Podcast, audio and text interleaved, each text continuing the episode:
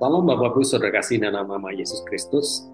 Saya percaya bahwa dalam kehidupan kita semuanya pernah yang namanya, yang namanya menghadapi persoalan, eh, kesulitan, atau tantangan-tantangan dalam kehidupan ini. Akan tetapi janganlah membiarkan setiap kesulitan atau tantangan atau persoalan-persoalan dalam kehidupan kita ini membentuk pemikiran atau tindakan yang menjadi kerdil. Sebab bisa saja Tuhan ingin membawa kita untuk mengerjakan perkara-perkara besar atau mengalami perkara-perkara besar dalam kehidupan kita ini melalui setiap tantangan, setiap persoalan atau kesulitan hidup yang kita alami. Kita sebagai orang-orang percaya harus mengembangkan cara berpikir kita dalam menghadapi segala sesuatu dalam hidup ini dengan cara pandangnya Tuhan. Apabila kita baca di dalam bilangan pasal 13 ayat 30 sampai dengan 33. Kemudian Kaleb mencoba menentramkan hati bangsa itu di hadapan Musa. Katanya, tidak, kita akan maju dan menduduki negeri itu, sebab kita pasti akan mengalahkannya. Tetapi orang-orang yang pergi ke sana bersama-sama dengan dia berkata, kita tidak dapat maju menyerang bangsa itu, karena mereka lebih kuat daripada kita.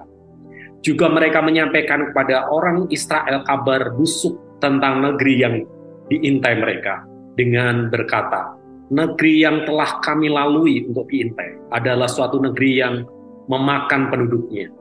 Dan semua orang yang kami lihat di sana adalah orang-orang yang tinggi-tinggi perawakannya. Juga kami melihat di sana orang-orang raksasa, orang enak yang berasal dari orang-orang raksasa. Dan kami melihat dari kami seperti belalang. Dan demikian juga mereka terhadap kami.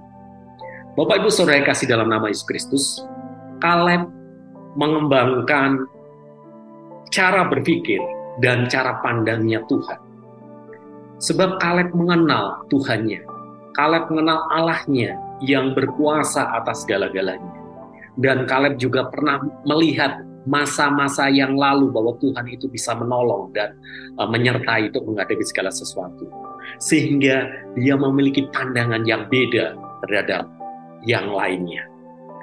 Seringkali yang menyebabkan Mengapa seseorang mengerjakan perkara-perkara kecil, sementara Allah menginginkan dan mempercayakan hal yang besar? Karena cara berpikirnya yang tidak berkembang, atau menetap sehingga ia menolak untuk hal-hal yang baru, yang datangnya dari Tuhan, bahkan cenderung melawan, atau bahkan tidak mempercayai Tuhan, kalau Tuhan sanggup melakukan segala sesuatu. Biarlah dalam kehidupan kita ini, ketika kita menghadapi kesulitan, tangan-tangan dan sebagainya yang kita hadapi, kita memiliki cara pandang yang darah yang datangnya dari Tuhan. Dan saya yakin percaya kalau itu kita lakukan, maka kita akan mengalami perkara-perkara yang mungkin saja tidak pernah kita pikirkan. Kiranya Tuhan Yesus memberkati.